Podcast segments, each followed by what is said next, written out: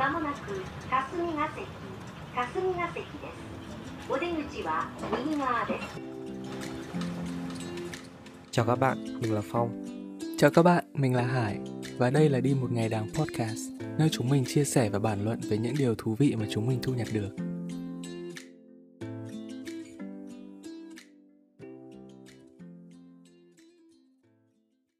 Chào các bạn, chào mừng các bạn quay trở lại tập tiếp theo của chủ đề thị trường.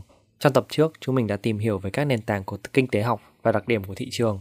Ở tập này, bọn mình sẽ đi sâu hơn vào tìm hiểu cách nó hoạt động dựa trên cung cầu và bàn luận về một lý thuyết được coi là nền tảng của tư bản. Thực ra thì không cần tìm hiểu sâu về cung và cầu, chúng ta cũng thể quan sát được một số hiện tượng liên quan.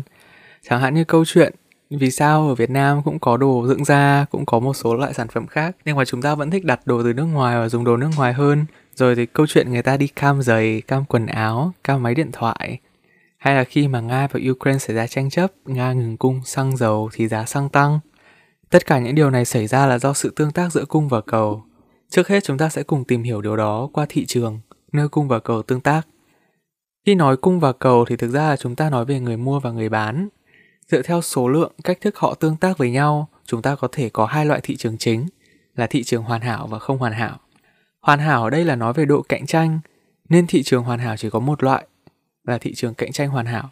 Tưởng tượng nếu mà chúng ta có một cái chợ có rất là nhiều người bán với các sản phẩm giống y hệt nhau, cạnh tranh về giá, các công ty có thể tham gia hoặc thoát thị trường mà không có rào cản thị trường. Người mua có đầy đủ thông tin và người bán không thể quyết định giá cả. Hay nói cách khác, thị trường chỉ bị ảnh hưởng bởi các tác nhân thị trường. Thì đây sẽ là cạnh tranh hoàn hảo, perfect competition. Thị trường cạnh tranh hoàn hảo thực ra thì chỉ tồn tại trên lý thuyết thôi. Còn trong thực tế thì ví dụ gần nhất chúng ta có thể tìm được chắc sẽ là thị trường nông nghiệp. Bởi vì nó có rất là nhiều nhà sản xuất nhỏ không hề có năng lực quyết định giá bán sản phẩm của họ. Để đưa hình ảnh vào kỹ hơn một chút thì chắc sẽ là hình ảnh của cái chợ cá. Ở chợ cá thì chúng ta sẽ thấy ở mỗi hàng các loại cá thực ra khá là tương đồng. Người bán thì ở gần nhau và biết giá của các hàng khác. Người mua cũng có thể thấy và họ sẽ lựa chọn dựa theo nhu cầu của họ. Và đó sẽ là kiến thức cơ bản về perfect competition, cạnh tranh hoàn hảo. Với thị trường không hoàn hảo thì chúng ta lại có nhiều phân loại hơn. Đầu tiên thì chúng ta có monopolistic competition, cạnh tranh độc quyền thì đây sẽ là thị trường có nhiều người bán những sản phẩm tương tự. Họ cạnh tranh với nhau về giá và các yếu tố phi giá cả. Giao cản thị trường rất thấp, các công ty có năng lực quyết định giá, lựa chọn và quyết định của các công ty này không ảnh hưởng tới nhau. Thị trường cạnh tranh độc quyền thì nằm giữa cạnh tranh hoàn hảo và độc quyền và nó có đặc điểm của cả hai dạng thị trường kia. Chẳng hạn như là nó có nhiều công ty bán các sản phẩm tương tự nhau nhưng mà không phải y hệt với nhau. Một số loại hình kinh doanh về cạnh tranh độc quyền chúng ta có thể thấy sẽ là nhà hàng, tiệm tóc, quần áo hay là các hàng gia dụng. Với các loại sản phẩm này thì chúng nó có một cái sự diversification nhất định, nhưng mà về cơ bản nó là các loại sản phẩm tương tự. Một số cái case thực tế hơn chúng ta có thể nghĩ đến sẽ là ngành streaming services. Với một số loại à, nền tảng mà mình biết thì sẽ có Netflix, Amazon Prime, Disney Plus, Hulu. Tất nhiên là cũng có những cái phim mà chỉ có ở trên một số nền tảng đó mới có, nhưng mà nhìn chung thì thực ra đều là loại nền tảng giải trí Thế nên là nếu mà các bạn có một loại tài khoản rồi thì các bạn sẽ không đăng ký ở các nền tảng khác nữa. Chẳng hạn như với mình thì mình có Amazon Prime thì mình sẽ không dùng Netflix hay Disney Plus hay Hulu. Một ví dụ khác về cạnh tranh độc quyền thì sẽ là thị trường sneakers hay là giày. thì một số hãng mà mình biết thì có Nike, Adidas, Puma, New Balance, Pitis thì thị trường này sẽ cho chúng ta một ví dụ rõ hơn về việc tại sao những sản phẩm này tương tự nhưng mà không y hệt nhau đấy là nó đều là giày thôi nhưng nếu bố mẹ bạn bảo là giày Nike với giày Bitis giống hệt nhau thế nên mua Bitis đi cũng được thì chắc chắn là bạn sẽ không đồng ý đúng không? Um, loại thị trường tiếp theo sẽ là oligopoly, độc quyền nhóm. Đây là thị trường chỉ có một vài người bán, họ cạnh tranh với nhau với các yếu tố phi giá cả. Những người bán này có thể ngăn cản người bán mới tham gia thị trường Họ có thể cùng nhau định giá và các công ty thường đưa ra quyết định phụ thuộc vào quyết định của các công ty còn lại. Tiếng Anh cái này gọi là interdependent. Một số cái case thực tế về oligopoly hay là độc quyền nhóm thì trước hết chúng ta sẽ có ngành entertainment tại Mỹ. Thì ở Mỹ có 3 tập đoàn giải trí lớn nhất sẽ là Disney, Comcast và Netflix. Đây là sắp xếp dựa theo market capital. Thì để hiểu được xem là cái độc quyền nhóm này thực sự nó to đến đâu thì với cái này chúng ta có thể tìm hiểu chỉ một trong ba công ty này thôi.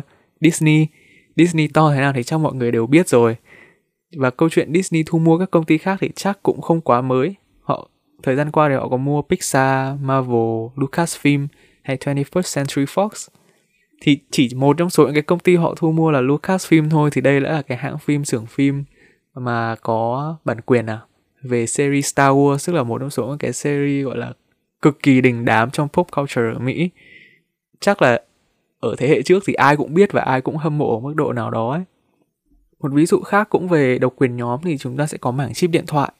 Thì hiện nay đa số chip điện thoại trên thế giới nếu mình nhớ không nhầm là hơn 90% đều là do bốn công ty lớn nhất tạo ra là MediaTek, Qualcomm, Apple Samsung. Một ví dụ nữa sẽ là về mảng Fast Moving Consumer Goods thì có tầm 10 công ty bao sẽ bao hết toàn bộ các loại mặt hàng tiêu dùng. Thậm chí có nhiều sản phẩm mà bạn nghĩ họ là các sản phẩm cạnh tranh với nhau ấy, nhưng mà thực ra nó đều thuộc về một tập đoàn. Tức là bạn vẫn có lựa chọn, nhưng mà bạn chọn gì thì tiền cũng vẫn về cái tập đoàn ấy thôi. Uhm, lại thị trường tiếp theo sẽ là Monopoly độc quyền. Cái này thì chắc quen thuộc hơn rồi vì mình cũng chúng ta cũng chơi cái trò chơi mang tên nó suốt mà. À, đây là thị trường chỉ có một người bán và sản phẩm của công ty này cũng không thể thay thế được. Thị trường này có rào cản tham gia rất cao và người bán có thể quyết định giá, giá cả cũng có thể bị thay đổi mà không báo trước. Các công ty về khí tự nhiên và điện lực thường là các công ty độc quyền vì chi phí để tham gia vào thị trường rất cao và các công ty mới không thể cạnh tranh giá với các công ty cũ. Những ngành này cũng thường được độc quyền bởi nhà nước, chẳng hạn như ở Việt Nam thì chúng ta có ngành điện lực là do nhà nước quản lý. Chúng ta có ngành à, dầu khí ở một mức nào đó là do nhà nước quản lý như có tập đoàn dầu khí Việt Nam, Petro Việt Nam lo về mạng khai thác dầu khí thì là thuộc à, quyền của nhà nước. Có tập đoàn xăng dầu Việt Nam Petrolimex thì lo về mảng thương mại hóa các sản phẩm dầu khí trước đây là Tổng công ty xăng dầu Việt Nam thì cũng là thuộc về nhà nước. Sau đó cổ phần hóa thành Petrolimex thì theo như mình biết thì hiện nay đa số cổ phần vẫn là nằm trong tay nhà nước. Một số cái case thực tế hơn chúng ta có thể nhìn đến để hiểu hơn về độc quyền sẽ là mảng kính mắt. Thực ra trên thế giới thì có rất là nhiều những cái hãng kính mắt từ tầm trung đến tầm cao cấp. Thậm chí là những cái kính mình mua ngoài chợ Việt Nam chắc cũng là một cái hãng nào đó nhưng mà um, không biết mọi người có biết điều này không? Là với những cái hãng kính mắt từ tầm trung đổ lên thì họ thuộc các hãng khác nhau nhưng mà cái sản phẩm cái đôi kính mắt đấy đều là do một nhà sản xuất tạo ra. Nhà sản xuất đây có tên là Luxottica. Gần như một dạng uh, các hãng sẽ trao quyền cho cái nhà sản xuất này tạo ra những cái cặp kính mắt của họ. Thì mark nó khác nhau nhưng mà đến từ cùng một cái hàng sản xuất đó một mảng nữa mà chúng ta có thể tìm hiểu đó sẽ là image sensor thì hiện tại mảng này Sony đang chiếm tầm 43% thị phần và mục tiêu của họ là đến năm 25 sẽ đạt 60%. Um, để hiểu rõ hơn về con số này nó đáng sợ đến đâu thì bình thường nếu mà một công ty nắm giữ được khoảng 25% thị phần của một mảng nào đấy thì họ được coi là có năng lực độc quyền. Thế nên là 43% rồi đến cái mục tiêu là 60% thì thật sự rất là con số đáng gờm. À, loại thị trường cuối cùng chúng ta tìm hiểu sẽ là monopsony hay là độc quyền mua. Thì đây là thị trường chỉ có một người mua. Nghe hơi buồn cười một chút nhưng mà cũng có một số ví dụ mà chúng ta có thể thấy khá là gần gũi chẳng hạn như là những cái vườn vải thường thì một vườn vải rất là to nhưng mà người mua đấy chắc chỉ có một lái buôn thôi họ đến là họ sẽ bao hết cái vườn đó một cái loại thị trường khá là gần đến monopsony nhưng mà không cực đoan đến vậy thì chúng ta cũng có là oligopsony là thị trường có một vài người mua thay vì chỉ có một thôi thì ngành công nghiệp fast food hay là thức ăn nhanh sẽ là một ví dụ điển hình cho loại này thì một vài thương hiệu thức ăn nhanh ở Mỹ như là McDonald's, Burger King và Wendy's thì họ mua một lượng thịt khổng lồ từ các trại nuôi súc vật. Chính vì thế mà các công ty này có năng lực quyết định giá mà họ sẽ trả cho sản phẩm đó. Mặc dù có rất là nhiều loại thị trường, tuy nhiên trong thị trường tự do thì cung và cầu sẽ luôn tiến tới trạng thái cân bằng về cả giá cả và số lượng. Nghĩa là ở cái giá đó, số lượng cung sẽ bằng số lượng cầu. Tuy nhiên, thị trường sẽ luôn tiến tới trạng thái này chứ không bao giờ thực sự ở trạng thái cân bằng bởi vì cung và cầu thì luôn thay đổi. Bây giờ chúng mình sẽ thử tìm hiểu xem xem là nó thay đổi như thế nào bằng cách là quay lại hình ảnh cái chợ với hai bà bán cá và bán thịt mà chúng mình đã dùng ở tập trước. Hôm nay thì chúng mình sẽ đặt mình vào hình ảnh người mua hàng ở trong cái chợ đó. Khi bước vào cái chợ đó, điều gì quyết định mình mua cá hay mua thịt và mua với số lượng bao nhiêu?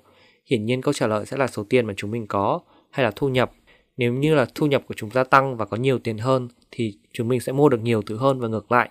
Tuy nhiên, nếu như hai bà bán hàng đó cũng biết là chúng ta có thu nhập tăng và cũng tăng giá theo thì việc thu nhập trở nên vô nghĩa. Vậy thì câu chuyện ở đây không chỉ là việc chúng ta có thu nhập tăng lên mà chúng ta phải có purchasing power hay là sức mua cũng được tăng lên. Ờ, ví dụ như là khi mà bạn có lương một mình chỉ là một mình bạn có lương cao hơn thì tự nhiên bạn sẽ mua được nhiều thứ hơn và purchasing power của bạn sẽ tăng lên. Còn ở Việt Nam mình nhớ là có một đợt chính phủ công bố là sẽ tăng lương cho cán bộ, công chức và viên chức thì ngay sau cái ngày tăng lương đó thì thực phẩm cũng đồng loạt đội giá và tăng theo. Thế nên là cái việc tăng lương của chính phủ lúc đó nó sẽ không còn nhiều cái tác động như là lúc trước. Và cũng ở Việt Nam nếu như xét qua nhiều năm thì mặc dù là giá cả cũng tăng lên, thu nhập chúng ta cũng tăng lên Tuy nhiên thì thu nhập nó đang tăng hơn cái cách mà giá cả nó tăng, thế là purchasing power của người Việt thì càng ngày được tăng cao. Ví dụ cho cái này đó là ngày càng có nhiều người có khả năng mua ô tô. Một phần lý do của việc đó là vì chính phủ đã giảm nhiều thuế nhập khẩu ô tô. Tuy nhiên cái lý do lớn hơn đó là ngày càng nhiều người có thu nhập tăng cao và có khả năng chi trả cho phương tiện đó. Khi nói về cung, cầu và giá cả thì chúng ta đều biết là khi giá cả hàng hóa giảm thì cầu sẽ tăng và ngược lại. Tuy nhiên chúng ta sẽ không chỉ nói đến cái giá cả và cái nhu cầu với một hàng hóa bất kỳ, với một hàng hóa cụ thể mà chúng ta cần phải nói đến các hàng hóa liên quan đến nó nữa. Ví dụ như chúng ta đi vào cái chợ đó đi đến hàng của bài bán cá chẳng hạn thì bây giờ mình đang định mua cá chép đi, tự nhiên mình thấy là cá chấm hôm nay lại rẻ hơn thì tự nhiên mình lại không muốn mua cá chép nữa mà mình mua cá chấm thì nhu cầu lúc đó của mình đã bị thay đổi. Thế nên là giá cả của con cá chép đó nó còn phụ thuộc vào hàng liên quan là con cá chấm và hai cái những cái, hai cái hàng hóa này thì được gọi là substitute good là hàng hóa thay thế. Có nghĩa là các loại hàng hóa có thể thay thế nhau về công năng. Trong cuộc sống thì ví dụ rõ nhất của việc này chính là cuộc chiến giữa cola và pepsi. Với mình thì khi mình uống hai loại này, mình không thể phân biệt được cái nào với cái nào. Và mình thấy là một công ty khi mà một cái nhãn hàng khi mà ra một sản phẩm thì sẽ, bên còn lại sẽ ra một cái sản phẩm tương tự. Ví dụ như là mình có kiểu Coca-Cola Zero chẳng hạn thì Pepsi cũng có Pepsi Max ngoài ra, trong một cái chợ thì không phải hàng hóa nào cũng cạnh tranh với nhau. Chúng ta còn có những hàng hóa mà được thường được dùng với nhau chẳng hạn. Thì những hàng hóa này được gọi là complement good hàng hóa bổ sung. Những loại hàng hóa này thì sẽ được dùng cùng nhau để bổ sung công năng cho nhau. Ví dụ như là trong cuộc sống thì mình sẽ thấy là có xăng và phương tiện giao thông như là xe máy thì sẽ được coi là complement good của nhau. Và khi mà nhu cầu của một cái tăng lên thì nhu cầu cái còn lại cũng tăng theo chẳng hạn sự thay đổi của giá cả và nhu cầu thì thực ra còn bị ảnh hưởng được một cái nữa, đó là sự kỳ vọng. Ví dụ như là khi mà bạn biết là ngày mai xăng tăng giá chẳng hạn, thì ngay ngày hôm nay bạn sẽ đi đổ xăng luôn, thì cái sự kỳ vọng về ngày mai tăng giá nó sẽ ảnh hưởng đến nhu cầu của bạn và mọi người trong ngày hôm nay. Và nhiều khi là có thể là chính cái sự kỳ vọng đấy làm tăng giá khi mà tất cả mọi người đều nghĩ là trong thời gian tới cái gì đấy giá nó sẽ tăng, mọi người đổ xô đi mua vào thời điểm hiện tại thì nhu cầu tự nhiên nó tăng lên và kéo theo đó là giá nó tăng thật tuy nhiên, không phải là lúc nào nhu cầu cũng bị ảnh hưởng bởi giá cả, còn rất là nhiều yếu tố khác ảnh hưởng đến nhu cầu của một cá nhân. Ví dụ như là sự thay đổi sở thích.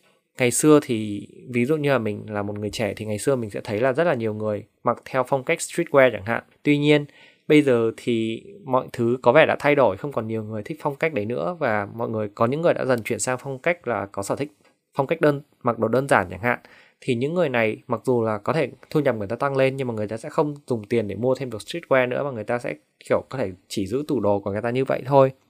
Ngoài ra còn một yếu tố nữa có ảnh hưởng đến nhu cầu, đó là số lượng người mua. Ví dụ như bạn đi vào cái chợ mà hôm hôm nay chợ ế chẳng hạn, mà chỉ có một mình bạn mà đi mua thì chắc chắn là bạn có khả năng mặc cả. Bạn ép giá người ta cũng được.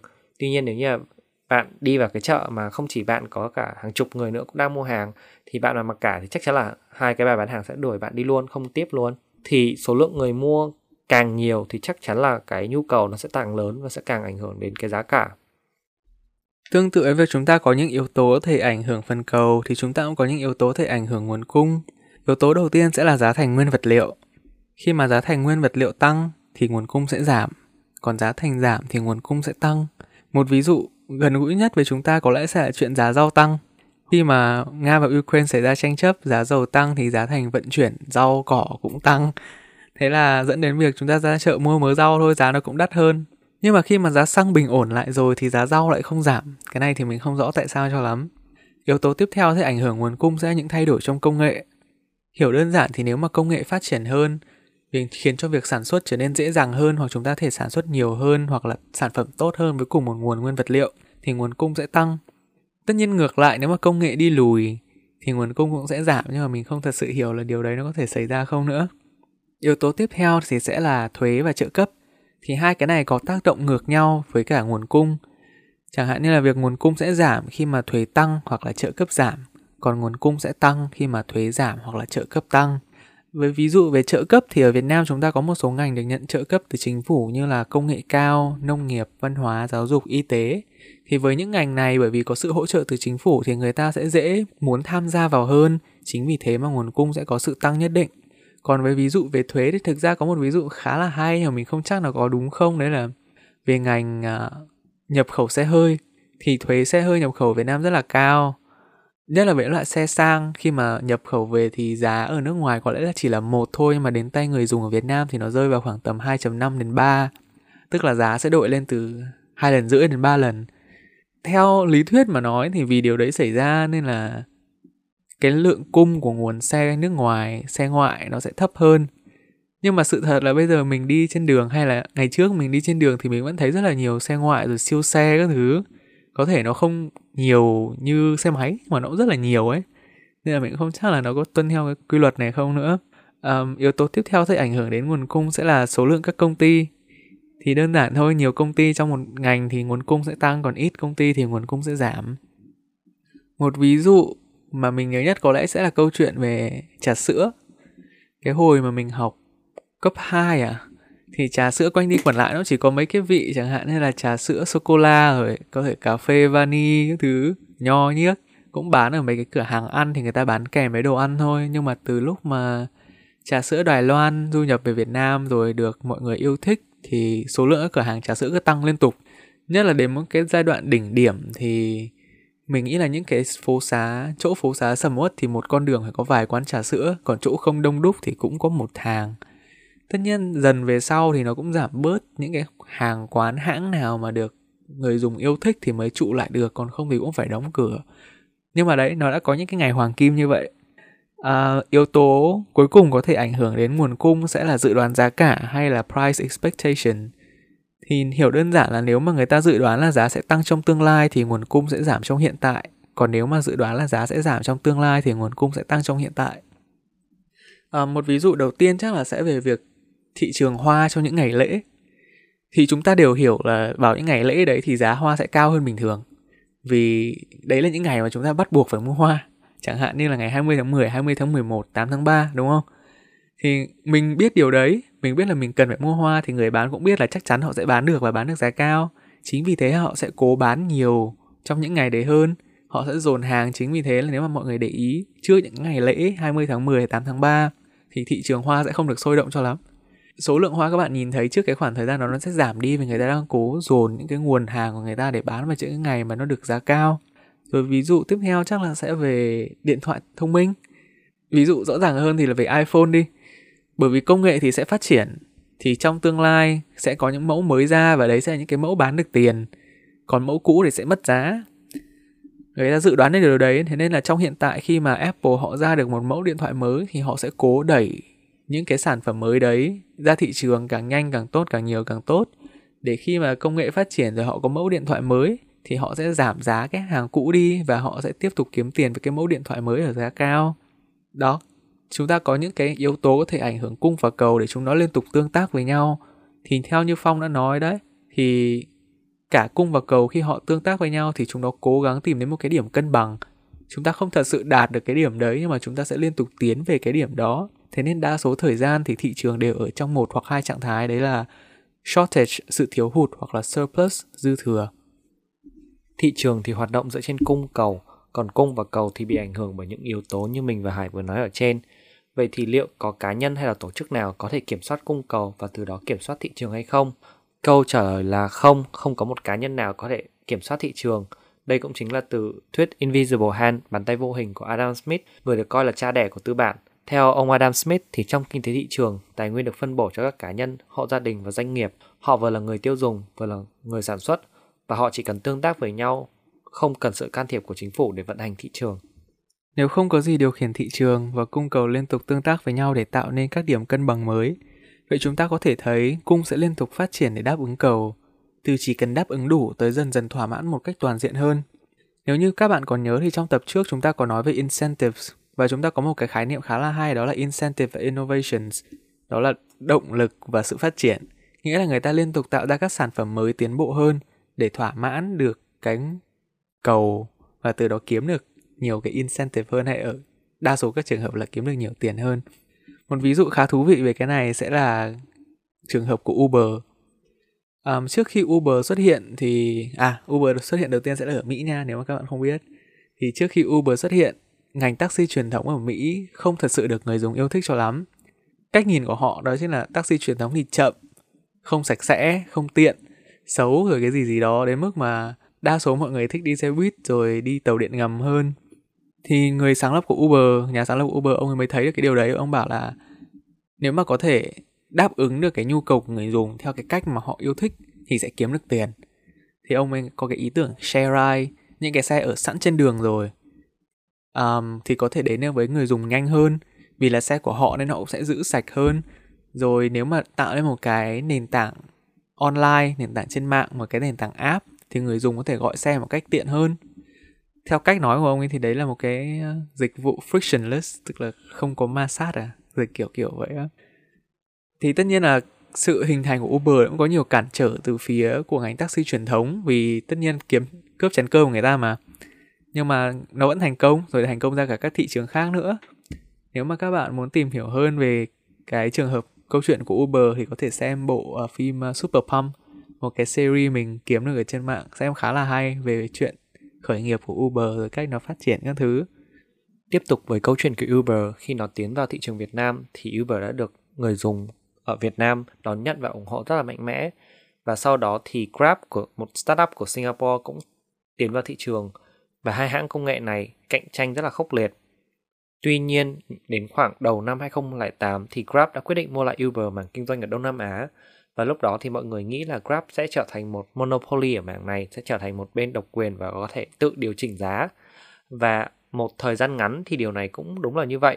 Tuy nhiên ngay sau đó thì có rất là nhiều công ty đã đã tiến vào và đã được ra mắt để kinh doanh ở mảng này.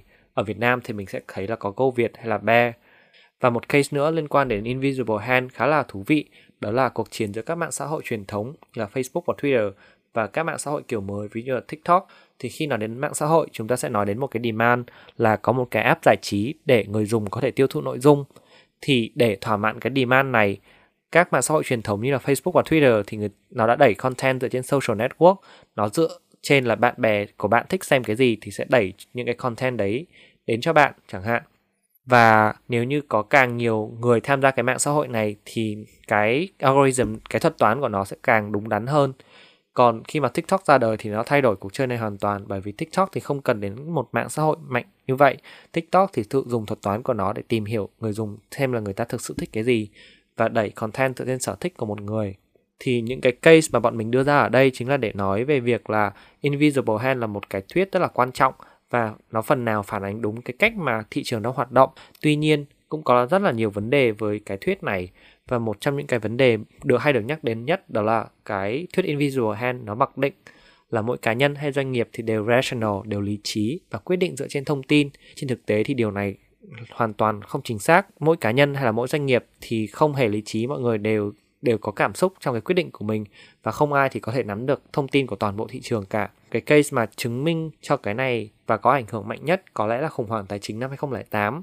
Mình sẽ để một cái video giải thích về khủng hoảng trong phần show note. Hiểu một cách đơn giản thì những năm trước năm 2008 thì chính phủ Mỹ đã quyết định nới lỏng thị trường tài chính và từ đó các financial institution, các tổ chức tài chính như là ngân hàng, quỹ đầu tư hay là các công ty bảo hiểm thì họ đã quyết định trở nên sáng tạo, họ tạo ra các sản phẩm như là MBS hay là CDO và lúc đó thì đã có những cái warning được đưa ra đó là những cái sản phẩm này không hề sáng tạo một chút nào, nó chỉ là một cái công cụ để, gọi là, mọi người đầu cơ vào đấy. Tuy nhiên, những cái người mà ủng hộ các sản phẩm này thì lại nói là nếu như cái sản phẩm này không phải là một sản phẩm tốt thì chắc chắn là cái bàn tay vô hình sẽ đưa ra khỏi thị trường và họ tiếp tục đầu cơ, đầu tư vào những sản phẩm như vậy. Và cuối cùng là thị trường tài chính thì sụp đổ thật. Những cái sản phẩm này thực sự nó chả có gì hết và không thực một ai hiểu được nó là cái gì và cái khủng hoảng tài chính này đã đưa đến cho mọi người rất là nhiều bài học. Trong đó quan trọng nhất có lẽ là bài học về sự can thiệp của chính phủ. Chúng ta nhìn được là sự can thiệp của chính phủ trong thị trường quan trọng như thế nào. Theo mình thì mình nghĩ là chính phủ có hai vai trò trong thị trường. Thứ nhất là đảm bảo thị trường cạnh tranh và công bằng. Và thứ hai đó là trong ngắn hạn thì chính phủ sẽ giúp điều chỉnh chu kỳ kinh tế để tránh suy thoái kinh tế quá mức và giữ cho thất nghiệp ở mức ổn định.